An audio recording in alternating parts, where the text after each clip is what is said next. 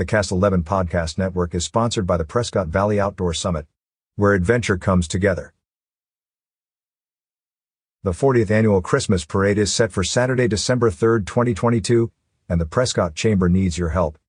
The Prescott Chamber of Commerce is seeking street marshals for this year's Christmas Parade. Street marshals will be assigned to a block of parade entries and guide them through the parade route by walking alongside them.